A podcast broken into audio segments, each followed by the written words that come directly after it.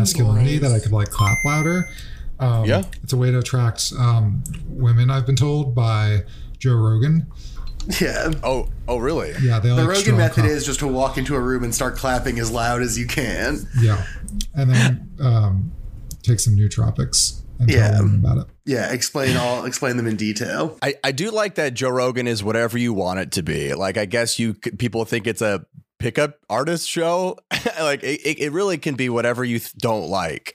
Yeah, It's all those things. You'll meet like plenty of reasonable people who listen to him, and they'll be like, "I don't agree with like everything." There's a lot of stuff I think he's really dumb about, is what people will say. But it's interesting to prod them about like which of those things. Sometimes it's like, "Oh, I hate when he's Alex Jones on." Sometimes it's like, "I hate that he's an anti-vaxxer," and sometimes it's like, uh, "I wish he was more right wing and into Nazis." I don't know.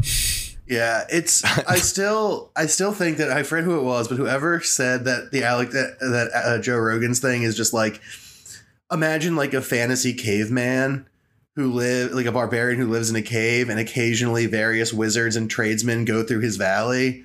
And he approaches them and asks them what their world is like, and everything they tell him is like the most incredible new thing he's never heard of or imagined before. Yeah, Exactly. Yeah, and that's just what and it how? is. But but but important second point to that Lux that I, that that it wasn't on that tweet. How can you be mad at that guy? That's the most important second point that hmm. everyone online is missing right now. In all the things that are going on, how can you be mad at that caveman? Well, I think at this point, like enough people have been like, "Stop doing this." someone gave the caveman hundreds of millions of dollars. And I was like, Yeah. "Hey, this wizard you're talking to really hates Jews. You should you should not introduce him to your other like friends. It's just not it's not cool. You gotta stop doing that." Yeah.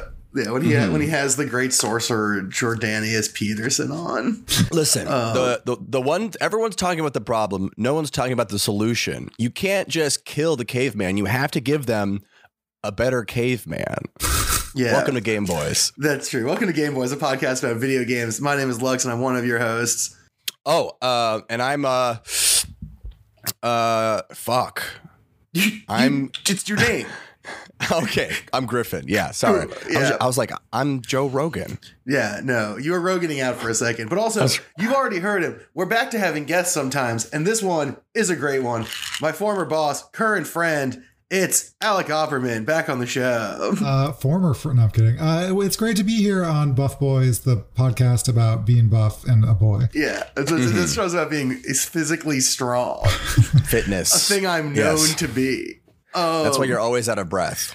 Yeah, it's I'm it's because I'm working out all the time. It's not because I smoke 30 cigarettes every day and get winded when I go to the bathroom. Um, Alec, we were talking before we recorded. You're you're looking great since we last saw you. Lux says you look the same. I say you're looking even better. no, it's like the same basic look, but it's done better. Oh, Well, thank you. You Yeah, it's- look phenomenal, especially you know the camera you have, Griffin. It's just the focus. Yeah, do you know that? Do you know that Lux's camera is more expensive than mine, but he smears shit all over it? that's no. My camera that's more expensive than yours is in a bag next to me. It's not plugged into anything. Um, and it is also covered in shit. But you just that- that's not something you can see right now. Yeah, yeah. And you know what? I'm talking from a a canted side angle. You know, I'm not looking directly at you, and I feel That's like you know people find that more more approachable. I don't know. Like, what do you is- think about this? It is huh? actually pretty cool that Alec is looking frame right, you're looking frame left, and I'm looking down the barrel. Mm-hmm. Yeah. Uh, it creates a good composition, a real uh, sort of Wes Anderson situation. Well, now that we got all that out of the way, what's going on? Yeah, how you been, bud? Uh, what have you been up to? Last time I saw you, you were uh, not being my boss anymore and going away. I, I went away, and recently I've been unemployed and playing a lot of Pokemon, which I believe I think that's what we're here to talk about. But a lot of Pokemon, a lot of Back for Blood. Ooh, Yeah, that's what you quit your job to go do. Ye- no, I did not. I, I quit my job to uh, take a road trip to a bunch of national parks, like over 20 of them, and national monuments and other cool stuff, and go hiking every day, which I did and was great. Um, I highly recommend anyone listening to this podcast quit your job if you have the means to. Even if you don't have the means to, I don't know, uh, organ selling is a thing. There, there, there's ways. Just put, Don't sell your organs, sell other people's organs, Yeah. is what you're saying. Yes, exactly. Because it'll be it'll be hard to go on a hike after you sell a few organs. I mean, uh, hiking into your second kidney, I don't know. I don't think you really need it. Yeah, um, I've heard that the second kidney fake. If you lose the second kidney, do you get drunker? I don't know, but I just have the thought, you know, hikers are obsessed with like their their base weight of like how much stuff they're carrying. Like you want to get under ten pounds or some people Right. believe that. That's how you, if you, lose- start if shaving lose a- stuff off. If you lose a kidney, it's basically like saving. I don't know how much a kidney weighs, half a pound off your base weight. Yeah, it's like eight ounces Yeah. of rice you can carry or whatever. Yeah. You should get like you should sculpt parts of your ass off. You know, yeah. just totally. really just take just shave parts everywhere. You know, Yeah, you Yeah. could like replace your limbs with like titanium alloys or something. It'd be really cool. Yeah, that's sort of the thing people don't talk about enough is the sort of transhuman bent of uh, camp of wilderness camping. Yeah, people are talking about transhumanism as like this incredibly empowering, like democratic, futuristic utopia thing, and really it's just going to be a way for uh, people with too much money to spend to like shave an extra two pounds off of their base weight while they're hiking. Wow. Well, I'm not into hiking, you know, because I'm a big car guy. Uh, I just watched the trailer to Gran Turismo uh, 7 and uh, I just realized I'm a car guy. Yeah, Griffin picks up that Um, Andre Gorz essay about cars and cities and yells at it every morning. Yeah, that that's essays in the game. It's crazy. Uh, it's just like read to you It's weird to over the that- track. It's weird to have an essay that's like the car is a vehicle of capitalist exploitation and societal control in a game where all you do is drive a car in a circle. Yeah. Well, it's that it's that essay, but also the Tokyo Drift song is mixed underneath it really well too. It's it's it's, it's a vibe. Um, but It's like when Alan know, Watts reads to you in a fucking what is that stupid Yeah. fucking puzzle game? the witness. The Witness, yeah. Yeah. It's the witness for cars. Um, I never been into a car game, but I, I, I, I except for like Crazy Taxi and Cruis'n all those kind of like arcade ones. Cruis'n USA. Uh, I mean, there was also one where you would. Ju- it was it was like more realistic, and it would be at more like divey bars. There was a bar that my my dad would take me to as a kid. I played that game. That was a good one too. Um, but man, this game looks great. It look. I just I want to devolve. I want to crawl back into the ocean. I want to just play this car game only now. Everything's too complicated. Well, so many day we're- titles coming out. I want, I want it all to simplify. well, one day we're all going to be crabs, and car, car games are the only games crabs can really play. Alec, do you do you ever do you ever get into a car game? Is that something you could do? Not recently. I mean, when I had a PlayStation 2, when PlayStation 2 was a thing, I think there was a car game, but I can't remember the name of it. But you got to like pick new tires for it and stuff, and that was pretty cool. Yeah. Yeah. It was probably like Gran Turismo 2 or something like that. Uh, Mario Kart uh, or Crash Bandicoot Racing. Uh, Yeah, CTR. fam- you get to customize your car. It's really for gearheads more so than just the casual For car sure. fan. Yeah, For yeah, sure. Crash Team Racing is the official car game of any true Yeah. gearhead. I think that we can all agree on that. Yeah. hmm Yeah. Uh, I agree. Um, but yeah, so that's that's what's, that's what's on my mind. Is there anything else that you guys need to get off your chest before we talk about uh, Pokemon? I want to get into it. I got nothing on my mind. Head empty, no thoughts. All right. Shh, shh. Let's let's roll. Fucking the classic Pokemon sound of a shotgun cocking that you hear every time you boot up the game. I'm sorry. Did you guys see someone is like making a game where you shoot Pokemon? Oh, Uh, you- yeah, they keep trying to take it down. It's Oh. made. It's made. Wait, where can I download it? Uh, well, they keep trying to take it down, and I'm like, the, if it's not immediately available, I give up. Mm. Wait, is so that the I- one? That's not. You're not talking about like the Pal Pal game where Pokemon make guns. No, no, no, this no, is no. like a first person shooter someone made where you can like shoot They- a Zapdos in the face. they directly took the assets of the models and then you just at, go on like a like a doom like an old sc- old dooms like or like you know style Unreal shooter Tournament or something. unreal tournament style like vibe of just blasting them all in the face. And nintendo doesn't want that to be seen by kids. So they're taking it down. This is the Cowards. real cancel culture.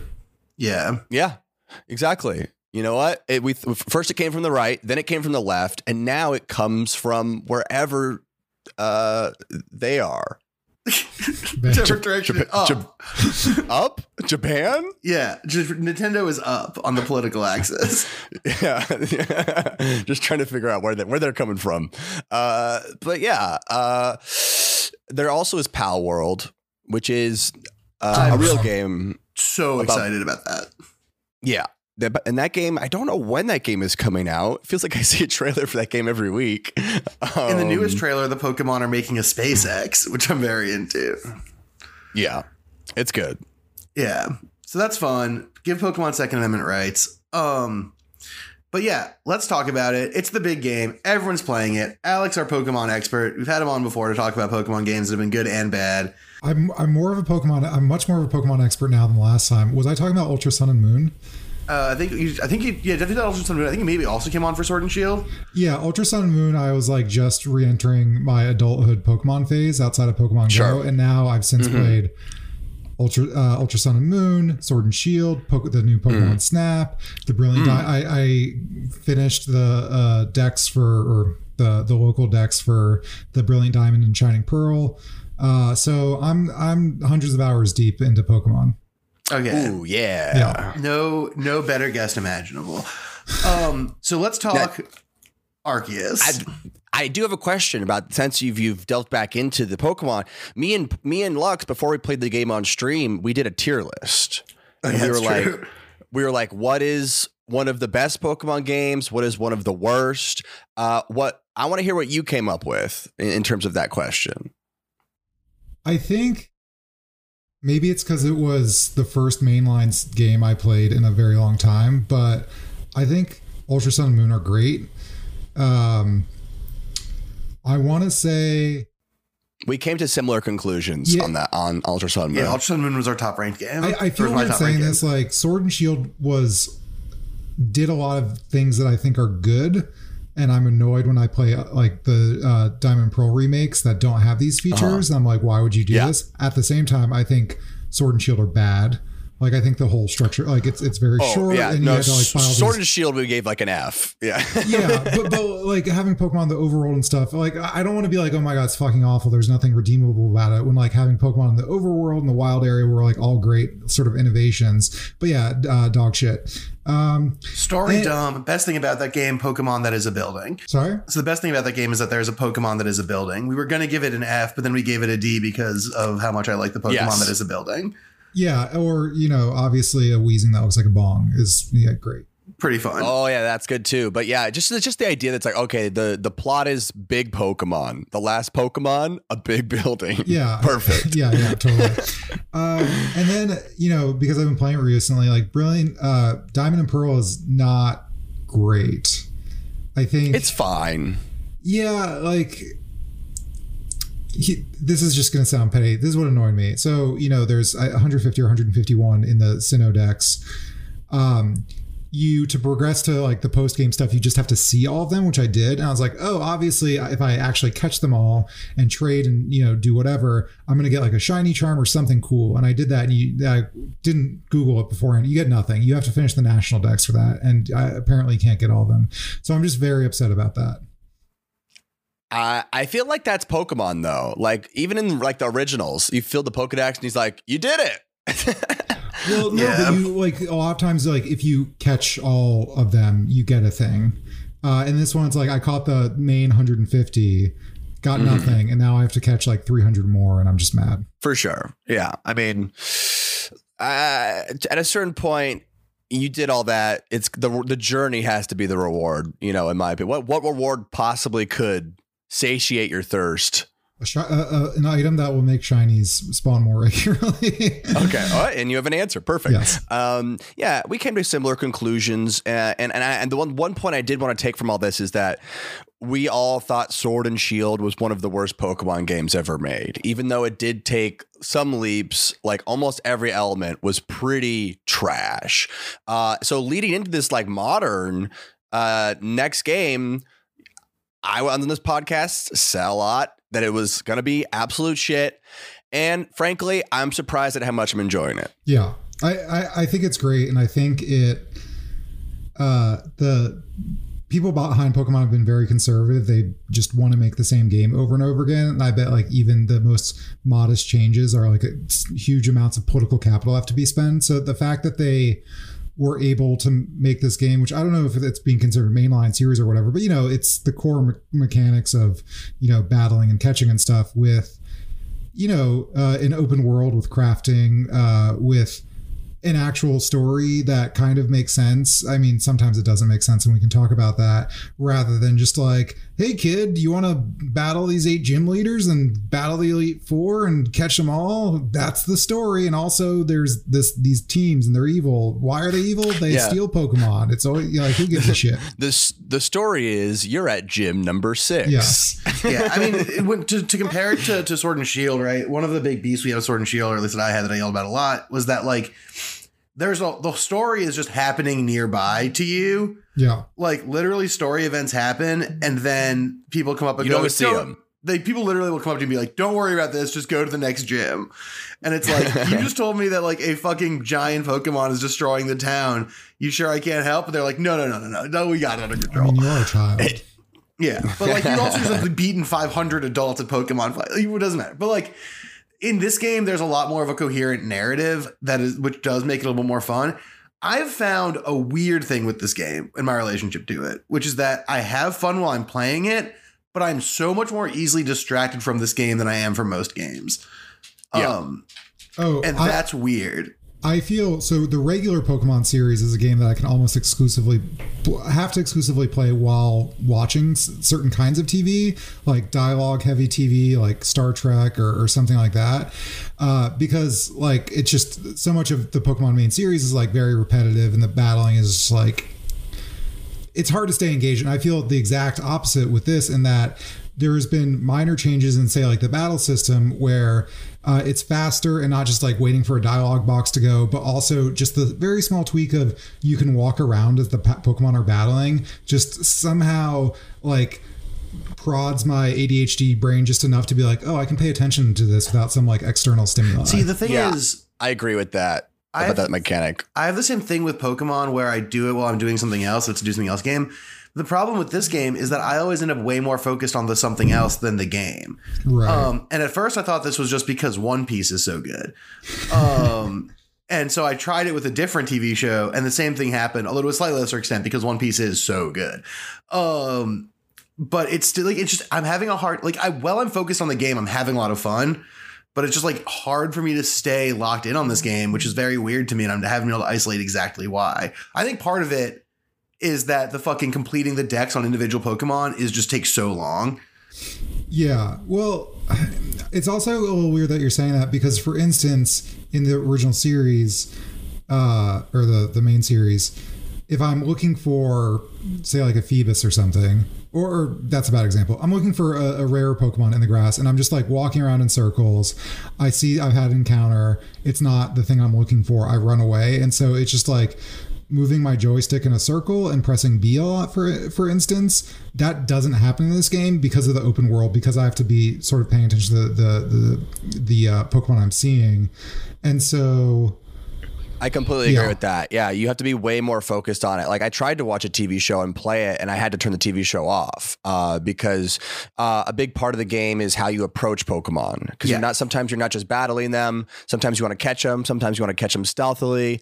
Um, and I found just like the the music and the environment and everything that to be like really entrancing um, in a way where like uh, all the previous Pokemon Pokemon games are literally like your face rolling and like just one shotting every single Pokemon you meet. In this game, you need a balanced team. The battles are harder, and sometimes you might accidentally get in a battle with multiple Pokemon. So there's just like a heightened awareness to the to the gameplay. Um, but I, I think that Lux is probably reacting less to the moment to moment to the gameplay and to some of the longer term incentives the game Yeah. has. Yeah, that's what I was gonna Um, say. and, and, and yeah, I'm sure like some of those are probably the fact that, you know, you have to raise your research rank, which is like a fun idea in theory, but filling out some of the research uh, roles becomes sort of like tedious Yeah. and a chore. And you start to meet so many Pokemon that you feel like, oh, I don't want to go back and do all these ones. It feels like homework. And then the reward is just this weird little star. It's not even a gym badge. It's just sort of like an icon that goes up. Uh, it doesn't feel as meaningful as like uh, when you defeated a gym leader. And then the story can be a little vague and the characters can be a little bland. So you're not super invested in the main story quest either. I, I think those are probably the My- things that yeah, Lux is my- running up against. My big edits that I would give in respect in this respect, I think you've nailed for my issue is that like I would just make the thresholds for these fucking uh, data or like these research points like lower, Mhm. right? Like it so sucks when I like go out and I'm like, I'm gonna get a bunch of Starlies to like max out my Starly thing, and I catch like eight Starlies, and then I go open the Pokedex and it's like, how many do I need to fill this out? And it's like 25. And it's like, So, are you a fucking weird- joking? A weird thing about that is actually you don't have to fully do that. Yeah. It do, the game doesn't tell you this, but to quote unquote fully complete a Pokemon's entry, you don't have to do every single rank. What do you Ye- need? Yeah. So, Exactly. Yeah. Okay. It's stupid as hell. So this is a thing that I didn't fully understand, but what I'm happens? blowing I would, Lux's I would, I would mind. Yeah, max, I'm would max out the. There, there's levels like the level four for the Pokedex entry for Starly, for instance, and level six, and then when you get to level ten, it's like completed. Um, but there's like tracks on the the the Pokedex entry card, which is like. Uh, there's like a little notch for like you catch one starlight, you catch three, you catch six, you catch nine, you catch fifteen, you catch twenty five, which is kind of what Lux talking about. But some of it's like watch Starly use like air slash twice, uh, or it could be like five times, or like defeat you know three or six or nine Starlies with thunder uh, with a, a thunder move. Um, uh, and you do some of those and i don't quite know like which ones i have to do but like i've maxed out the entries for a bunch of them and i've never gotten to the point where i've like gone all the way and like caught 25 of something or you know defeated it like 20 times It's a poor. it- you see, even when he tried to explain it, he didn't. He just kind Yeah. of was like, "I don't get it either," Yeah. is what he basically said. Yeah. And so yeah, it's not it's not clear exactly what's going on there. yes yeah, exactly. And that so that really makes it harder for me to get sucked into those. It makes them feel daunting and annoying, especially because I don't know which things I'm trying to even do to fill out the things. Mhm. That's really frustrating. And then I think the other part of it that's pretty true is that like what's a good way way to put this? That like the game it doesn't really I don't get a good like it just isn't it doesn't feel propulsive in terms of hunting poke. Oh, this is the thing that's missing. This is why it's not propulsive. Is that you, this game needs a fucking skill tree, right? Like that's the thing that's missing. Is like a thing to invest these research points in that gives you more health, or your Pokemon get a damage bonus, or you get special resistances. But- I I, then you- I I think that would be good, but I think it maybe what you're saying is this isn't inadequate, but like it does do that in terms of like every time you up your research level, uh, new items become available at the shop, or like you can get new quest, or I don't quite know if this is true. There's a person who can teach your um, Pokemon moves for money instead of the TM system, Yeah. which is also great. I'm guessing also as you level it up, you can get new moves. And then the final thing is, uh, like your gym badge, you can catch Pokemon at higher levels who will, you know, obe- obey you. Yeah, it gives you rewards, but they don't feel quite as personal. Like the gym works because it feels like you're marking progress as a kid on this adventure. So Yeah. it makes sense in that respect. In this game, it feels like you're leveling up and getting better at Pokemon stuff, but you don't really, as a character, get better at Pokemon stuff. You just get access to different tools. Yeah. And I feel like a skill tree or something like that would then, then I'd be like, oh, I'm fine catching 25 Starly because then I can finally unlock Bear Slash Yeah. uh, which lets me like throw a fucking ponytail into the ocean or whatever. Um, and that's Yeah. a little bit more juice to me. I feel like you don't want two skill trees in terms of like one that already exists for all the separate Pokemon and then another one you're managing for yourself. But like a cool thing that I think for an open world game would be like, well, the plot of this game is that, and it's said many times by many characters, that Pokemon are terrifying creatures. This is a story where people are insanely afraid of Pokemon and never venture out to see them. What if the more research you did, you start to see more humans out in the world interacting with Pokemon positively? That like you've taught people about Pokemon and maybe now the bases are being unlocked with those research levels, or you're unlocking something that's not just a tent, but like a cool new area where people are like interacting with Pokemon. I think that would like make it feel more meaningful.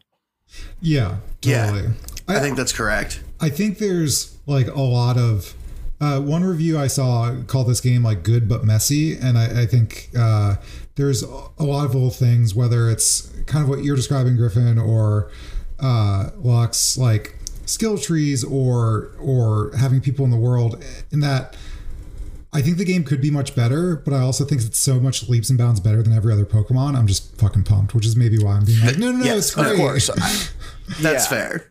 That's the grand theme and something that yeah we should probably reiter- reiterate if we weren't clear at the top is that like we i'm having a lot of fun with this game i'm so happy that they took this big swing it just seems like they didn't have the talent and investment to like nail it on the first try Yeah. but that it's like a great blueprint for like the future Yeah, Yeah. is I'm- definitely yeah the take I agree with that. I mean, Porky said this on the stream, right? Porky was like, the fact that this is like at all meaningfully different from a classic Pokemon game is just like such a breath of fresh air and such an exciting thing, just on its Mm-hmm. own, like independent of what it actually is. And I think that's correct. Yeah. Uh, the the the one thing that I thought was be like an addition because obviously parts of it, even the sound when you uh, dodge, kind of sounds like Link in Breath of the Wild. Maybe that's just I don't know. No, they they like share the same Google Drive of sound files. Yeah. Like there's like there's like little like piano t- twinkles that are like literally Breath of the Wild. I would copy love to get my hands on a fucking Nintendo Sound Kit. Oh my Uh, god. But, but anyway, the, the one thing that I was like, oh man, this is what I think would make this game like S tier is uh if there was like like Breath of the Wild, some sort of item system where you could basically do trick moves, right? Like I'm not saying it has to be remote bombs to like launch me in the air, so then like I can go sneak like drop down on a Pokemon and throw a ball at it from mid midair. But I think like the physics of Breath of the Wild uh, and your ability to, to sort of solve problems in cool and interesting ways. If Pokemon had like any any smidgen of that, Yeah. steal the files from Breath of the Wild. It'd be great.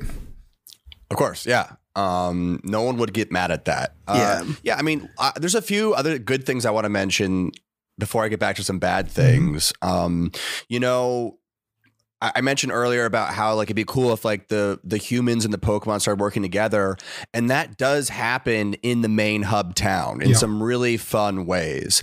When you complete side quests where you give a character a Pokemon, whether it's like to help farm a field or like just to like hang out with, that Pokemon stays in the town next to them forever now. And it, and it feels like they like have a new formed relationship that you you helped foster. Uh, and every time you load back into the town and you see the Pokemon helping out on the farm and you see the people chilling next to their Pokemon, that is like such a cool little detail, such a cool touch. And also, it like adds benefits to the game. In uh, so, like for instance, you give like a Geodude to a farmer, but then they like double their land, and then when you want uh, give them money to farm stuff for you, I believe you get more back from it. Or yeah. And and it doesn't matter that they didn't draw any trees Yeah. or plants; that it is just dirt piles forever. Nev- no Yeah, no animation. Or there's a tailor that will be like, I'd really like to see a Roselia. And then you like bring them a Roselia or some other Pokemon. They're like, I made some cool designs based off this Pokemon you saw. And then you can buy the, the clothes in the Yeah. shop. Yeah. The, the game All that stuff is rocks. the game does incentivize you like seeing the little changes to the town in really fun ways and Mm-hmm. they really nail that home by having the town have just like an absolute fucking banger of a theme the town Yeah. theme is like some really good like vaporwave chill like it's fucking track like some clams casino shit and it's so Mm-hmm. good and so having that like chill like lo-fi beats to study and relax to but like the 2000s version playing in the background as you like go check out like the pickle lady and her new geodude is just like a real joy Yeah, I constantly like found myself to be like impressed over and over again with the hub world. Just uh, I didn't realize how big it was even at first. Like I thought it was just like these like two lanes, but then like I started going. I was like, oh wait, there's like these cliffs and these areas over here, and I still feel like I haven't fully explored it. So so that's exciting. Um, one thing that's frustrating about the side quests is that they're really hard to manage in the menu system. Like the game has not figured out um, how to make menus snappy and, and modern and in two ways. Like the side quests are hard to manage. And also, wouldn't it be nice to flick a button in the open world and have the research tasks appear transparently on the left side? Just to be like, oh, I'm looking at this Pokemon. Flick. I'm still, I'm, not going to a menu. I'm in the world. And then they see, oh, here's the things I still have to, have to do on that Pokemon. And then I can flick that menu away. These are things that a game from like 2012 can do. Yeah. Uh, you know, Yeah, I, I mean, I've even had problems like I'll complete a quest and I think I get a notification that I completed the quest, but then I can't figure out where to go back to, and then I'll go in the the the uh, like request menu where it lists all of them, but they all have like stupid names. So I'm like, which one was the fucking Roselia one? And I have to scroll through, and they're not in any like good order.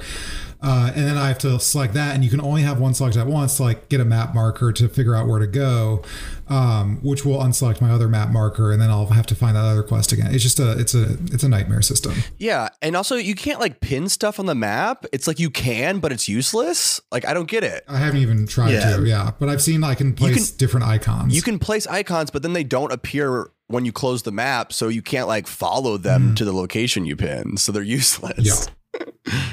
Yeah. Uh, yeah. So there's just a lot of quality of life stuff like that. That's like makes it easy to like. Yeah, I'm gonna put it down now. yeah, it has it it that's like that's the thing with this game is that like I get to these points. I think the point of oh I guess I'll put it down now for me with this game just like comes faster than I expected all the time. Which I don't to- I still like I can't put my finger on it because when I look at individual elements of the game, like I'm never not enjoying the thing that I'm doing. Like I like seeing through the bushes and getting Pokemon. The battling's really fun. The quests are like all the characters are pretty flat, but they're at least like they're not like to be clear, they're enough characters that they can be flat as opposed to like Pokemon characters from past games who just aren't anything. Um, so it's an upgrade in that respect. Like it's pretty much across the board better, but for some reason, like, um, I just like am having a hard time like getting fully invested. And I really do think it has to do with a lot of the stuff we were talking about at the top, where just like some of the long term, the long term goals they want to give me just don't feel like they're getting rewarded or particularly exciting. yeah. Um, the other thing to be, I was, I'm just going to be the negative, the negative Nancy. Um, we we totally flipped on this game. no, I, I, so I do, I do really like it. I We're just haven't gonna spent time. complain Yeah, about yeah. it for 30 minutes, but we love it. You should go buy it. I do, I do like it. I do like it quite a bit. Um, but this is like hilariously the most colonialist game ever oh my in the world. god! So, Well, that, that's why I like it. yeah, Yeah, well, well, I know that's why you're into it. Well, hold on. I'm gonna. May, I haven't beat the game. I I don't think there's any spoilers here, but Yeah. I feel like the story at the very beginning is actually very. um Kingdom Hearts. Oh, well, I haven't played Kingdom, but sure, I believe you. But, but like, uh, They you start in Kingdom Hearts, Uh, and then God chooses you. Yeah. So when you start the game, you're like a kid who gets sucked in this strange world, and uh, you like find this village and whatever. And there's like a lot of like intrigue there. I was like, oh my god, what's going on? And they're called uh, Galax. It's a ga- It's the reverse of Galaxy Team. Yeah, not Team Galaxy, which is the bad guys from Diamond and Pearl. Uh, Yeah. Yeah. Galaxy Team. And there's like weird Wes Anderson fascism vibes going on. Like you- there, uh, Yes. like people will say things like you have to um, unless you're like unless you're working uh, you, you have to starve like you know everyone no one can be a freeloader here like very like harsh yeah. militaristic in a sort of cutesy pokemon way and They tell people like you're gonna die, like they'll like multiple times, especially in the beginning. They're like, if you're not useful, you'll die. yeah and also at the very beginning it's like we don't trust outsiders outsiders are Yeah. Mm-hmm. bad and i'm like oh like is, is this going to be like a cool kids commentary on like nationalism or something it i don't think it is like and it- that's the other thing i was like No. they're setting up uh galaxy team because obviously they're the villains in this other pokemon game to like oh you think they're cool and they give you a home but then there's going to be some turning point where actually you figure out that they're bad guys. And maybe that that, that could still happen. I haven't beat the game but i don't think it's going to happen. Um and instead you'll just probably work for this like pseudo-fascist organization uh and then like Yeah. there's there's that, but there's also just like the colonialism of the game is so fucking stark because just for context, yeah you you're this guy, this kid summoned from space and given this like god mission of being this very special boy. And then you go to this town, and in the town you meet this exploratory squad whose job is to like map and taxonomize all of the Pokemon and put them into like this rational sort of enlightenment guided framework. And there are already two communities that exist in this world Yeah. who have relations to Pokemon that aren't scientific and like technologized and are just like cool yeah and are very like native indigenous sort of coded in their like style and like mysticism and shit. Yeah. and, And- they don't put Pokemon in balls. And they don't put Pokemon in balls.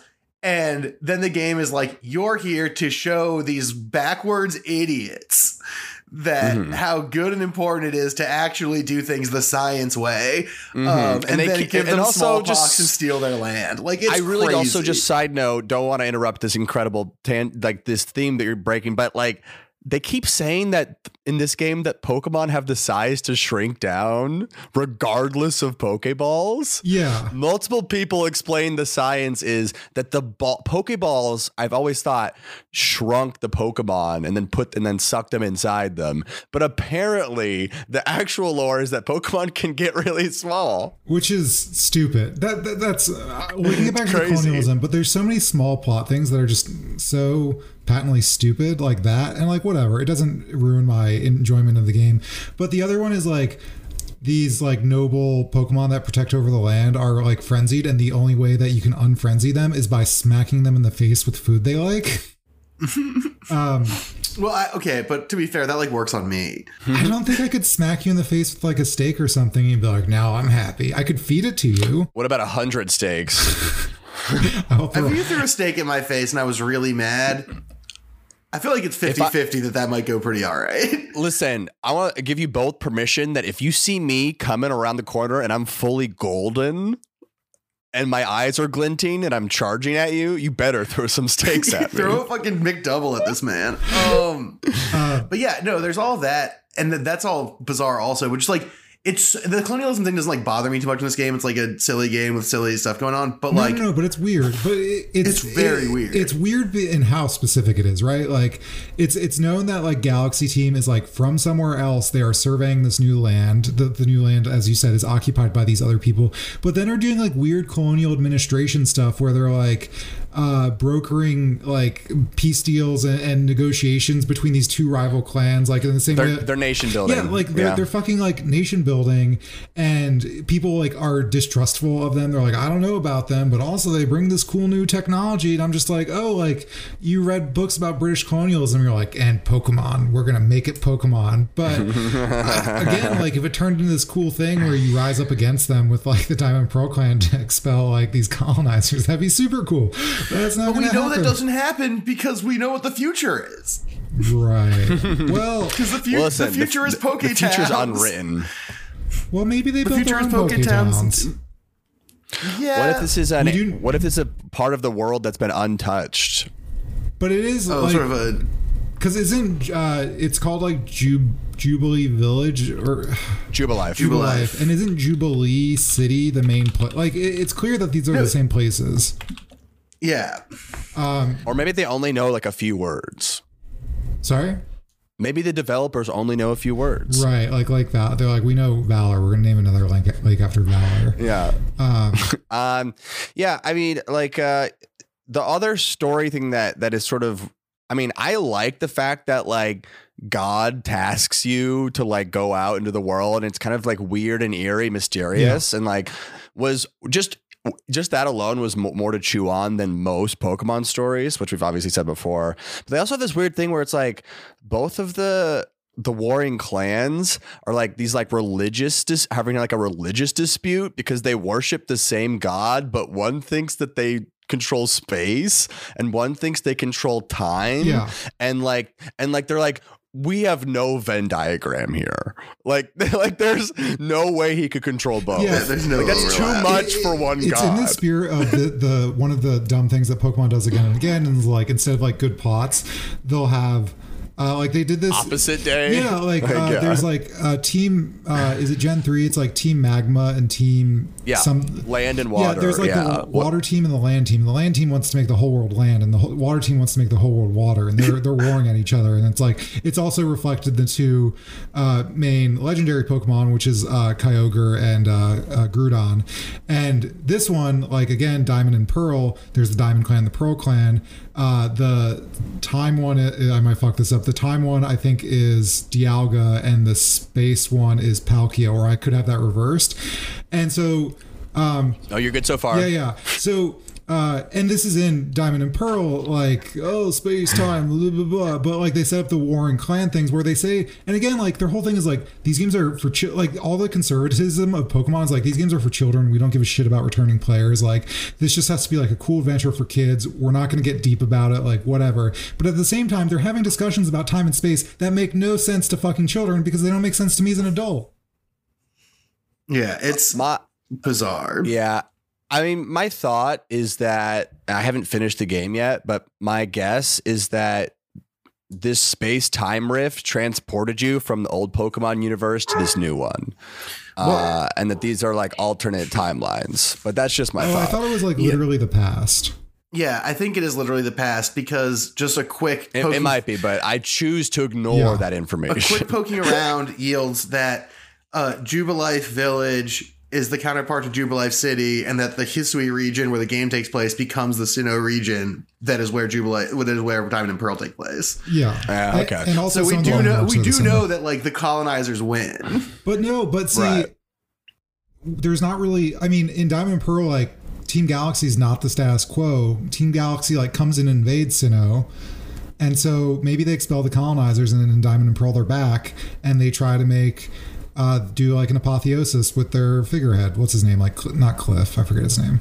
Um, Yeah, I forget his name also because that game, whatever.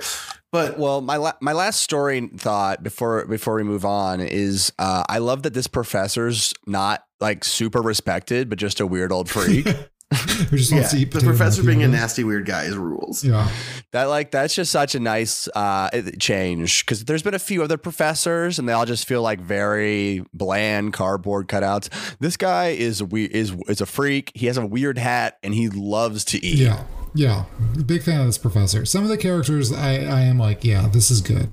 Yeah. Mm-hmm. It's also nice and refreshing that for once the sort of instigating incident isn't an old man wants to fuck your mom, so you have to go on a poke adventure. And instead it's like other like he's just a guy who's around. Yeah. Uh, or at like near the end of the game, we like look at the portal, and then your mom gets teleported out, and the professor's like, "Grrr." Yeah, he's like, oh, and his mouth opens, and then he falls over, and an ambulance drives out of his mouth. The two beavers get out of the ambulance and put him on a stretcher. And they put him back in the ambulance and they drive away. there has been a lot of times where our character has gone like a weird like like shocked Yeah. face that they haven't made in Pokemon before. Yeah. That's been fun. Uh before we got to commercial break, the last thing I have to say about Pokemon is holy fuck, I love the mounts. The mounts are fun to ride and they go really fast. Uh, yeah, they're very good. I- we ended on agreement. Um, yeah, I mean they're they're very fun. Um, Alex, do you have any final thoughts on Pokemon before we do a commercial break, and then I guess we'll do general news and Talking Titan after that. Uh, it's good if you like Pokemon or even don't like Pokemon a little bit. I, I I think you should buy it. I think it's a I think it's a good game.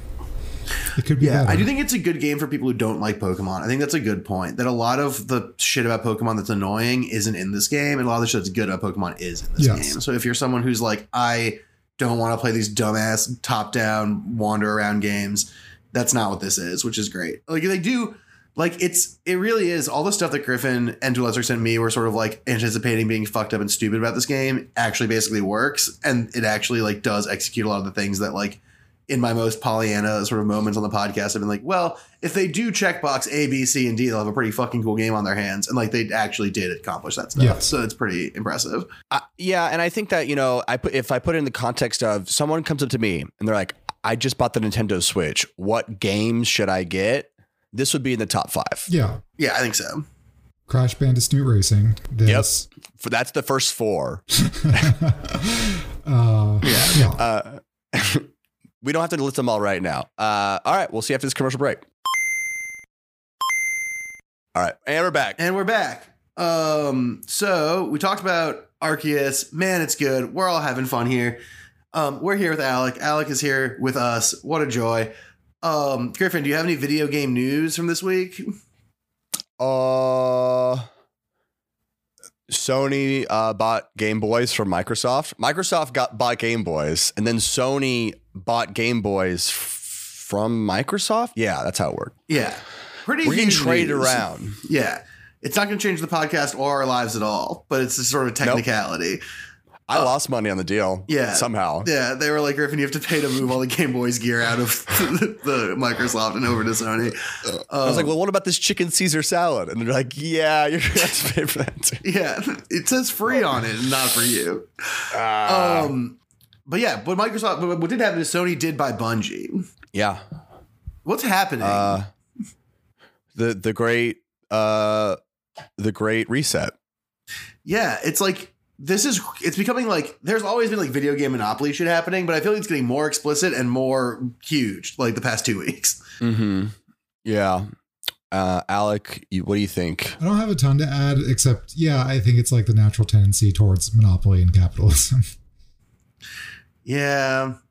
What a bummer. It, it's also uh, like I, I've seen people sort of complain this about on Reddit, but I think you know the days of there was always exclusives on systems, but it, it seems like it might limit our ability in the future to like have a system and enjoy most of the games except for a couple exclusives. And is the trend going to be towards all the games are going to be exclusive to because Xbox or Sony bought all the studios and make the game explicitly for themselves? Yeah, I mean, if there's only two companies though, and you really love video games, is that really that bad To, to own both systems? need a PC because then there's only shit on PC.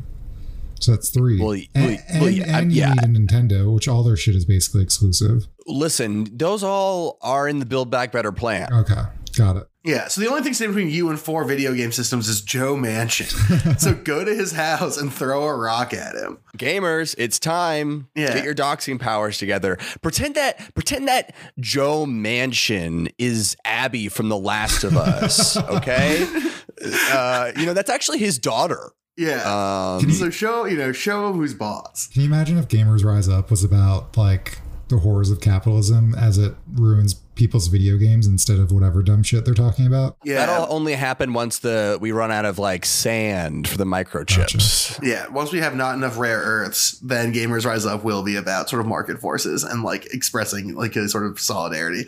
But until then, It- it's going to be about like yeah. being mad that uh, women are allowed to have a gun. Yeah.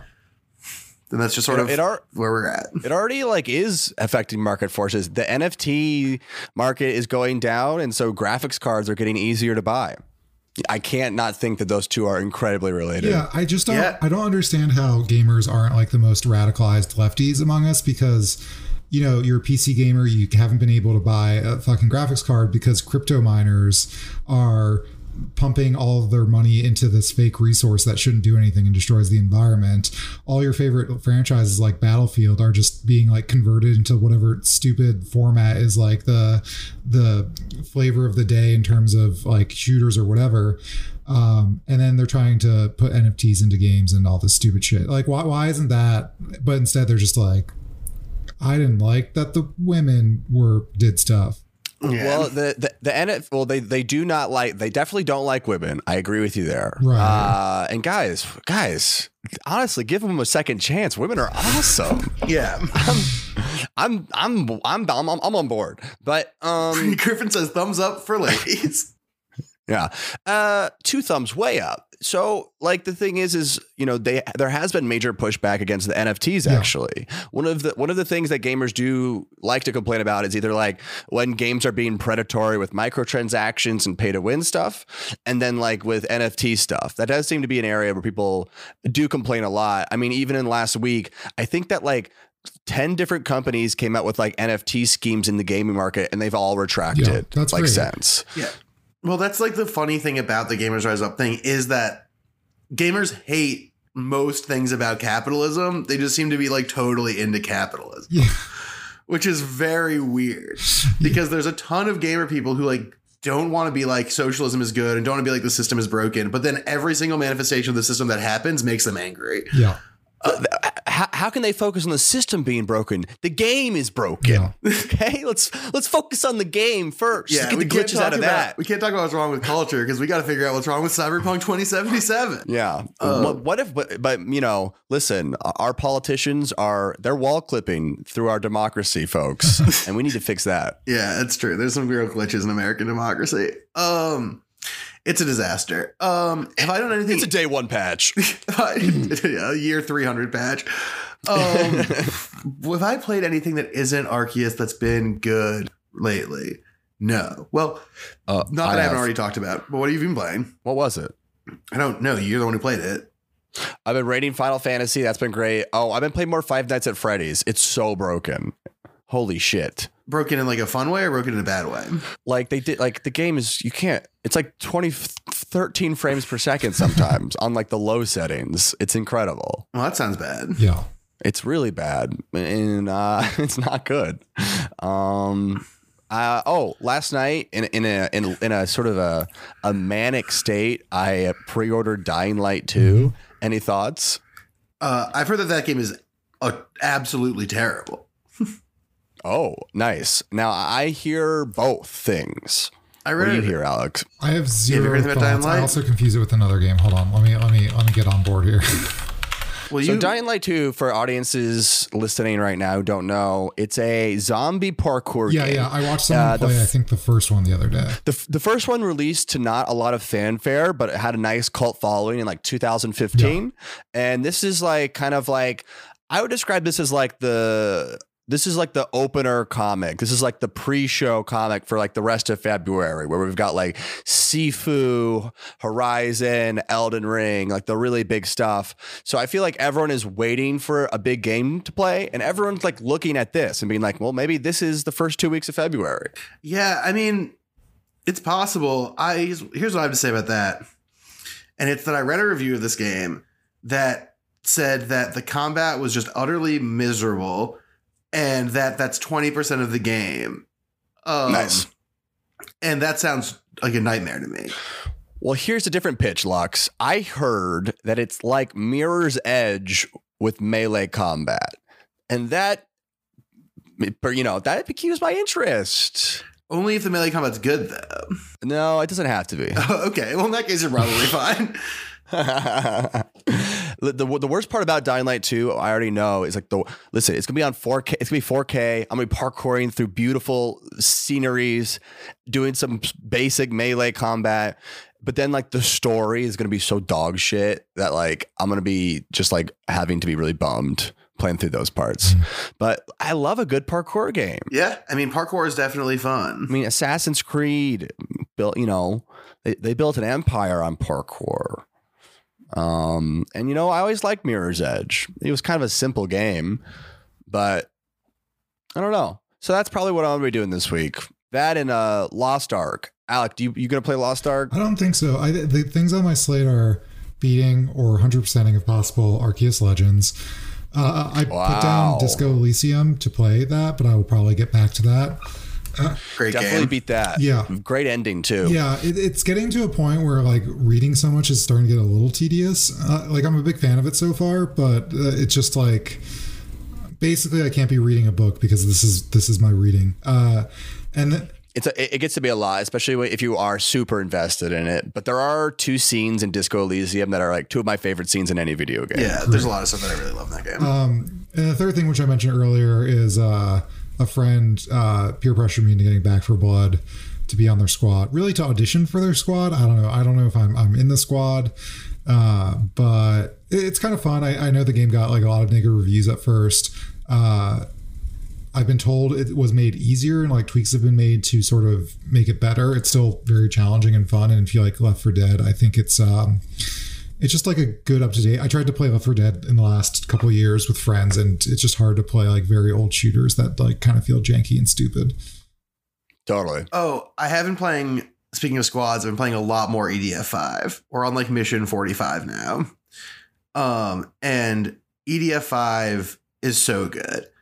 Um, it's a great game for if you're with your friends and you want to kill so many bugs. Oh, this game! I've played this at some point. Some I want to be a bug that kills humans. Yeah. Uh, Can I play as the bugs? You cannot play as the bugs. Maybe in EDF six, which is coming out this year.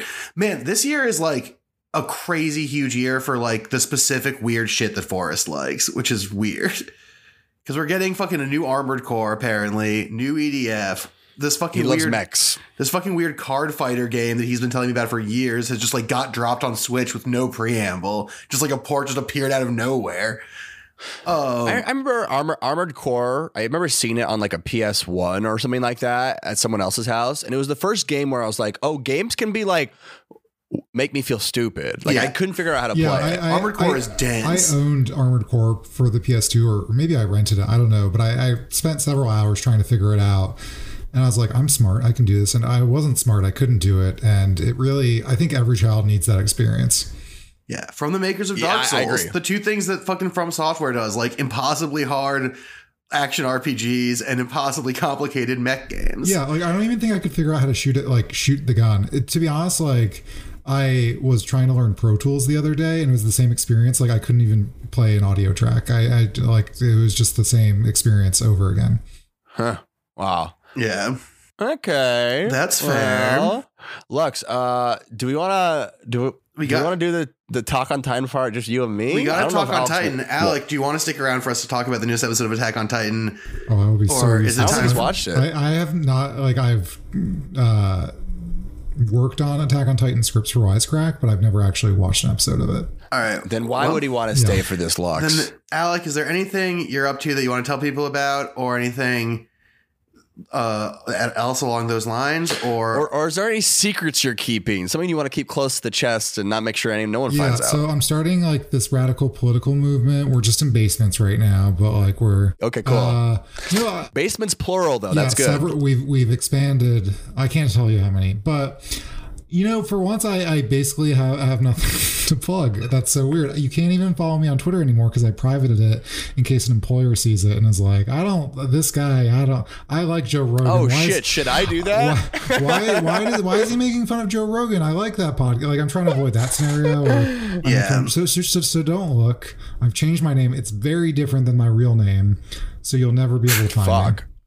Wait, should I be doing this? I mean, you can. I don't know. me. My my Twitter is public, and I talk about killing Yeah, but public you are figures pretty currently out of job. Like the thing is, I don't want a, a possible employer to look at it for five seconds and be like, "This guy seems like a dick." Which, like, I kind of am a dick. Like, I get it. Yeah. okay, that's how fair. about th- okay? Tell me if tell me what an uh, uh, employer would think of this tweet.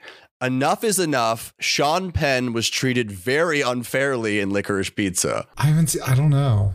I, I I think that's fine. Okay, I'm just trying to figure out where the line Yeah. is. yeah, I think I think you're okay. Okay, well then in that case, folks, I'm staying unlocked. I'm gonna find All your right, Twitter. glad we accomplished that. Um, Alec, it was awesome to have you. Thank you so much for Thank coming you on for the having me on show. Buff Boys. It's been great. Yeah, it was awesome. Mm-hmm. Uh, a lot of fun. Hopefully, you can come back sometime soon. Good luck with your job interview and your haircut. Thank you. thank you. Um, and uh, yeah, I guess that's it. And uh, we will. It's always nice to have an expert on. It That's all I'll say. Thank you so much. We never know fucking anything. I'll talk to you guys later. Later. cool. Thanks, Alec. Now, All right, and we are back. welcome to our sub podcast inside of our podcast. Welcome to a talk of Titan. Yeah, you're getting an extra chunky episode today. That's right. If you wash the dishes, keep washing them. I don't care. I don't care how clean they are. Yeah, double clean those shits. Make them, oof, make them cleaner. Even so, Oof, oof. Uh, wow. Uh, whoa, what an episode. Wow. yeah, this it did. It lived in like the mystical realm that I've been complaining about a lot the past couple of weeks, but I think it did it a lot better than they've done it before. Um, Yeah. it had like a real tone, and I was surprised that an episode could be entirely away from the core drama and action of everything that we've been so excited about for weeks and still be as compelling and engrossing Yeah. as this one was. It was a little bottle episode, wasn't it, in a way? Yeah, it was definitely a bottle episode. Yeah, we love those. Um, yeah, uh, it seems uh, like uh, this was Eren and Zeke going on uh, a time journey together, and just from like the very opening scene, you kind of are on your the edge of your seat as you realize that not only are they looking into the past, but the past can hear them. Yeah, that's a very interesting wrinkle. And it does raise a lot of questions about sort of like the nature of time and predestination across the board in this show. Like, it, like, like obviously, like the key events that led to this happening don't happen without them going back in time. So it like raised this question of like, is there a world where they didn't go back in time or like was this always inevitable and is this sort of like an all time happens at the same time thing or like what's going on and that's not something we can probably figure out from the text or anything like that but it's very interesting and very weird Yeah, and, and honestly, a lot of those time travel questions never really interest me. So I hope it's pretty simple from here on out with that stuff. Um, but yeah, I mean, it's something they planted seasons ago with uh, what's his name, the Crow. Yeah. Um, where the, the the the attack on Titan, the attack Titan, sorry, has not only the power of uh be fighting, but seeing the future. Yeah. Um, or sort of like knowing everything on the timeline, but only in like glimpses and bits. Yeah, only Um, in small little twists and, and tastes. But it was planted with the crow way back when, when he's uh, transferring the attack titan to Grisha.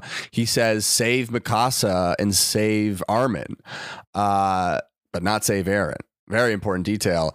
Um, characters who hadn't even been born yet. Um, so that was always really kind of an interesting little detail that now is finally paying off. Um, and yeah, so this episode basically features like another just total power flip, which is what everyone was, was tweeting about online. Is that you know last episode cliffhanger Zeke knows all the rules, and now twist actually Zeke is following Eren through this entire episode because Eren knows the rules more. Yeah, it is confusing who knows the rules and what the rules are. And it's a Yeah. little annoying to me that both episodes ended on these cliffhangers of like, now you'll see my deal. Cause like I would Mhm. just like to see their deal. Um Yeah, and and that's not just like obviously that's like what cliffhangers are for, but this is a little bit more frustrating in the sense that like the episode itself suffers for me not being able to put it in context. And so when thinking about it in the context of the season, probably this episode will feel better than I felt about it while I watched it. Yeah. Because I'll be able to put the stuff that happens in it in context. But while I was watching it, there was this underlying thing of like, I don't understand the rules here enough to like understand the like dramatic irony of the situation. Uh, I agree with you, and I think that like that can be sort of distancing yourself a little bit from the narrative when that happens. Um, but yeah, I agree. Maybe in the context of the show, that it could be better, um, or look like a better episode that way. But you know, uh, the things that I really want, like choose to focus on with the episode, are the things that re- it really succeeds with, and and one of them is this theme that keeps happening on the show about, you know, uh stories and like the stories we're told the stories we tell ourselves and then like what the real closer messier truths actually are. Um and that really all comes full circle with this uh relationship between Zeke and his father. Yeah. um and I thought that to be really powerful. Yeah, well, a huge part of the show is people narrativizing their own lives and also like history into like a story that justify. Like, this is a phrase I use fucking all the time, but like history is a story that's written to justify the status quo, right? Like we retell histories in such a way to make it so that where we're at right now in the world makes sense, um, and is like justifiable and and good. And the show shows characters doing that all the time both in terms of their personal relationships and in terms of like the broader world. And this was a really interesting thing because Zeke's entire deal is based on a very specific version of history that he tells himself based on stuff that Mr. Xaver told him back in in you know back in Marley and and is a rejection of the stuff that Grisha told him as a kid and is built on that rejection on his feelings about Grisha and he builds this whole story and then it starts to fall apart very quickly because as soon as they get into the flashback world, Grisha immediately is like consciously and unconsciously expressing so much regret about Zeke and the cost of leaving Zeke behind and like abandoning his and abandoning his boy. yeah he, he did H, HW Yeah. uh Zeke is full on HW. Um yeah, it's like he sees that basically, you know, um this really big breakthrough moment for Zeke is that we watch Grisha find the hole where the royal family lives and he doesn't go in. He turns away and he comes back and he hugs Eren and he starts crying and we realize that he has a lot of regrets and doesn't know what to do um, about the situation. Uh, that he regrets leaving his last kid and that he he can't do it again. Um, and that really blows Zeke away. And then uh, we get to months, years later again, where they're visiting Grisha, who returns to the hole, yeah. um, to the cave, and that's where we get one of the craziest scenes in the show. I think. Yeah. So you're talking about when they're in like the, the royal the royal zone. We're in the royal chambers, and Grisha, just like we've always done in history, is about to turn himself into the attack titan and kill the royal family and take the founder. And we're all led up to him about to do it. He's about to transform. And then he stops and he breaks down. He can't do it. He can't kill children. It's not within him. Yeah, exactly. He like looks at it and sees the cost what he's going to do clearly with Zeke in mind and his own lost child and his like love for Eren and he just like can't pull the trigger on his grand plan. Like he just doesn't have the doesn't have the spoons for it. And then fucking But someone can. Yeah, Eren has an abundance of spoons. Oh and Oh fucking, my God. Fucking goes in there and is basically just like fucking do it, pussy. Uh, Yeah. to his dad, and you know, then he does. Like it's crazy. Yeah. I mean, he he kneels down and he connects through time and space to his dad and tells him to do it. What was all of this for? All your family being killed, all, all your friends being slaughtered, and then and then everyone here in this place will eventually die too and be killed. Uh, fight, kill back, F- kill, kill, kill. Um, and you know. It's this scene is powerful in a lot of ways because it's like not only plot wise does this mean that like Eren and his anger and his sort of hatred has like transcended space and time to like connect events, but like that Eren is a completely different person than his father. And this show like asks sort of a a very like a very interesting question there and I'm not sure what the show's take is. Is it like a question of like nature? Are some people na- like is there is it in their nature to be like this, or was this the just the result of just the constant terror and pain that he's been through since a young child? Uh, It's it's hard for me to know what the show is saying. Well, it re- yeah, it's it's very interesting because this this goes back to time travel stuff, but like if if Eren's in that room, then he theoretically has this choice of like stop like he could take the car that makes Eren into the Eren that he is and take it off of its tracks by letting Grisha not kill that family. But like old angry murder Eren is like, no, this is who I'm trying to be.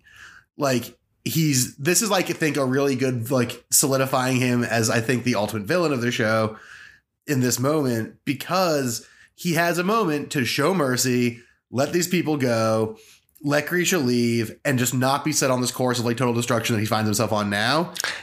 And he doesn't take that choice.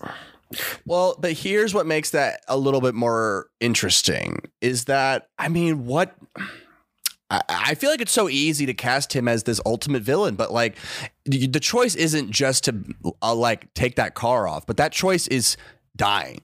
That choice is him dying, right?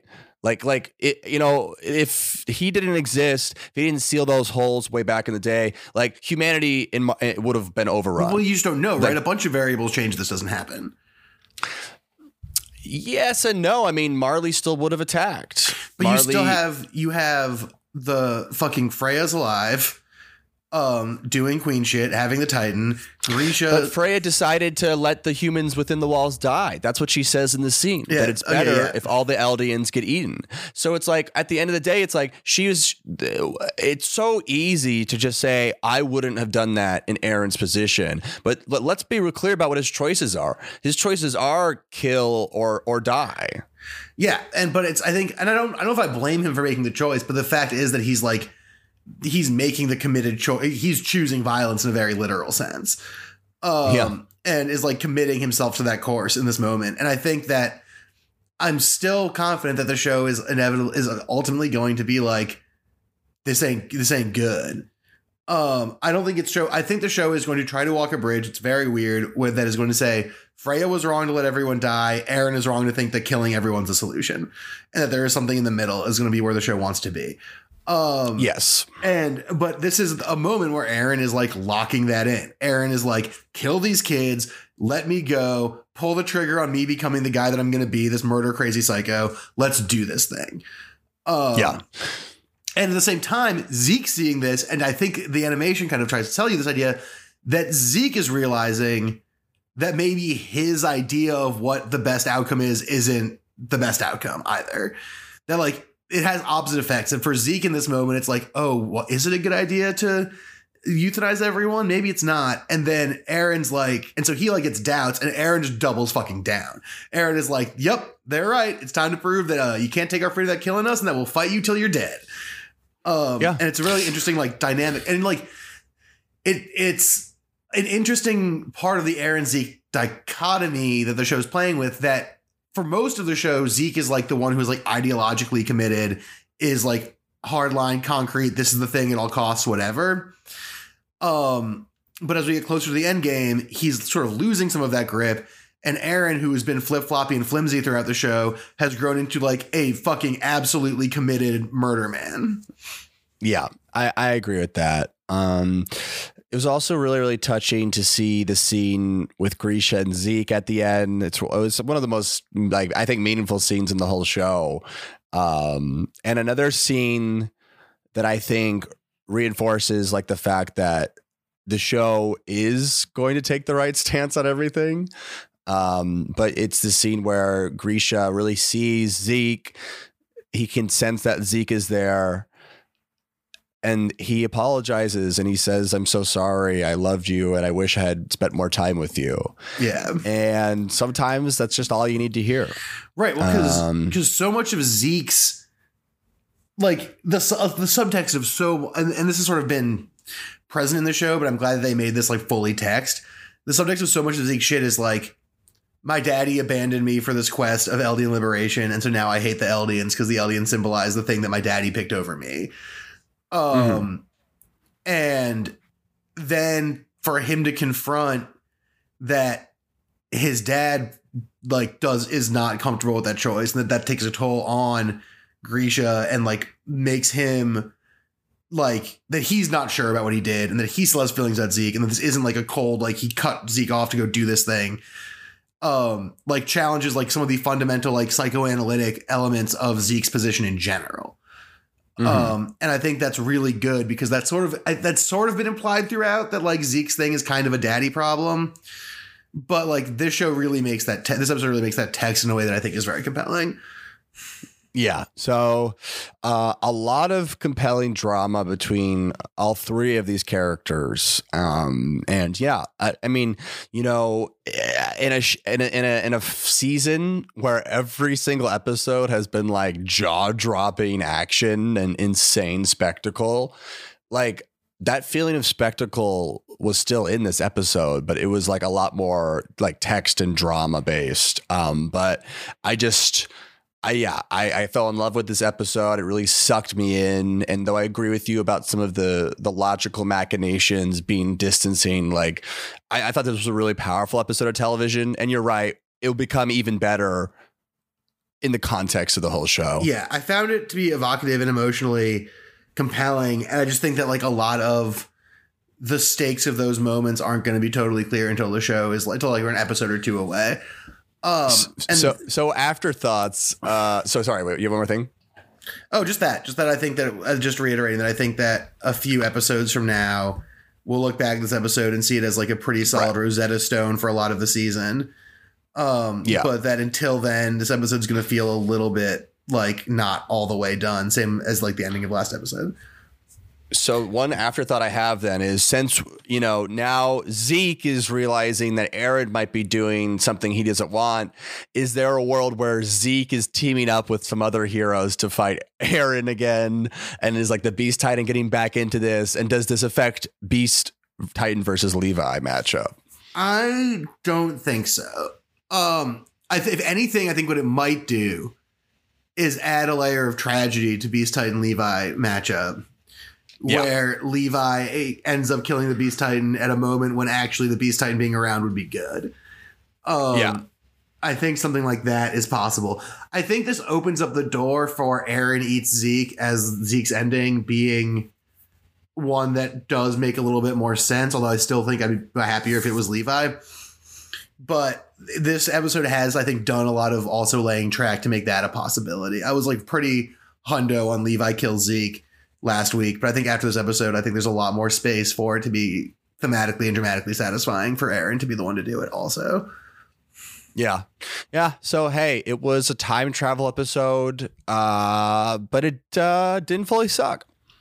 Yeah, no, I um I really I when the episode started, I was like, why are we here? Like every single cool thing is happening in the fucking in the city. Like Gabi just shot Eren's head off. fucking Reiner's bleeding everywhere trying to st- do a fight. The scouts are fighting the fucking cart titan. Falco's like transforming into the jaw titan probably. Like all this stuff is happening. And the show is just like, no. Like that's Yeah. for next week. We're doing this right now. And I like I thought that was like a pretty audacious choice and I was pretty not into it initially. I thought it was sort of a like a, a mistake because of just how much juice they had going on. But uh Yeah. A, a lot of my audience uh, on Choom Room keeps being like, "Oh, what, so they what? What do you think about the Lady Ymir parts?" And I'm like, "They've barely explained her yet," which makes me worried. There's going to be a lot, lot, lot of lore there. It doesn't seem to me though that they would do that next episode. It I seems didn't- like next episode they have to be a little more active. I think I think they are going to do some of that explain next episode though, because I think that next episode's got to start with like finally wrapping up this like Zeke Eren time travel shit, and I feel like Yeah, I feel like that has to include some of that, but I do think that that's gonna. I hope that they'll be able to get through that fairly quickly and then snap us back to like the reality of whatever metaphysical outcome happens in the real world, and that becomes very active. Um, but I mean, look, sure. the show takes swings. Like it's totally possible the next episode is just in the city while stuff's happening, and like Zeke's like tranced out or something. You know what I mean? Like there's all sort of ways it can go. So I'm I'm not as as certain as I have been before. Um, but I mean, still every single week I'm like waiting all week for it. You know, they got me. They got me on the edge of my seat. yeah, totally. Um, so yeah, uh, respect, and uh, that was this talk on Titan. Yeah, that was a talk of Titan, and we fucking meaty ass episode. yeah, big episode, great guest. We love to see Alec, love to talk talk Titan, love to see our buzz. What a week for the Game Boys.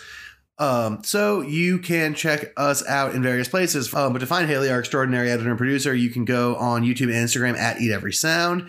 To find Griffin, you can go on Twitter and TikTok at Griffin P. Davis or twitch.tv slash Room to see the man stream. And for me, you can go to twitch.tv slash Pixel Goblins, where Forrest and I stream uh, either EDF or Shin Megami Tensei on Wednesdays, uh, Final Fantasy on Fridays, and a tactics game to be decided on a day to be decided in the future. Or you can find me on Twitter if you want to hear me complain at Tailboy. That's T A I L underscore B O I. Um, that's going to do it for us this week, though. So we'll see you guys later. Goodbye. Bye.